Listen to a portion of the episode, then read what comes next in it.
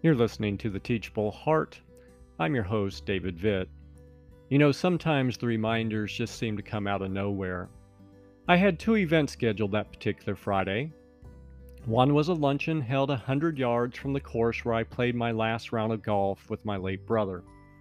The second was a semi-formal dinner at which I was expected to wear a suit and tie.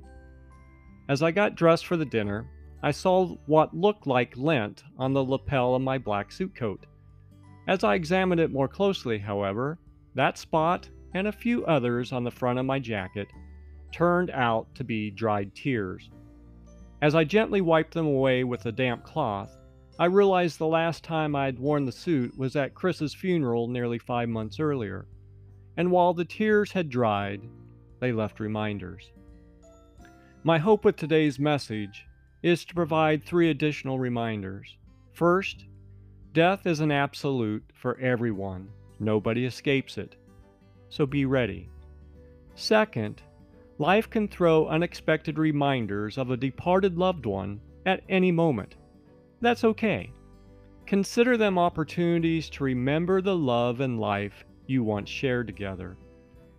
And the third thing of which I wish to remind you is that one day it will be God Himself who wipes away all of our tears.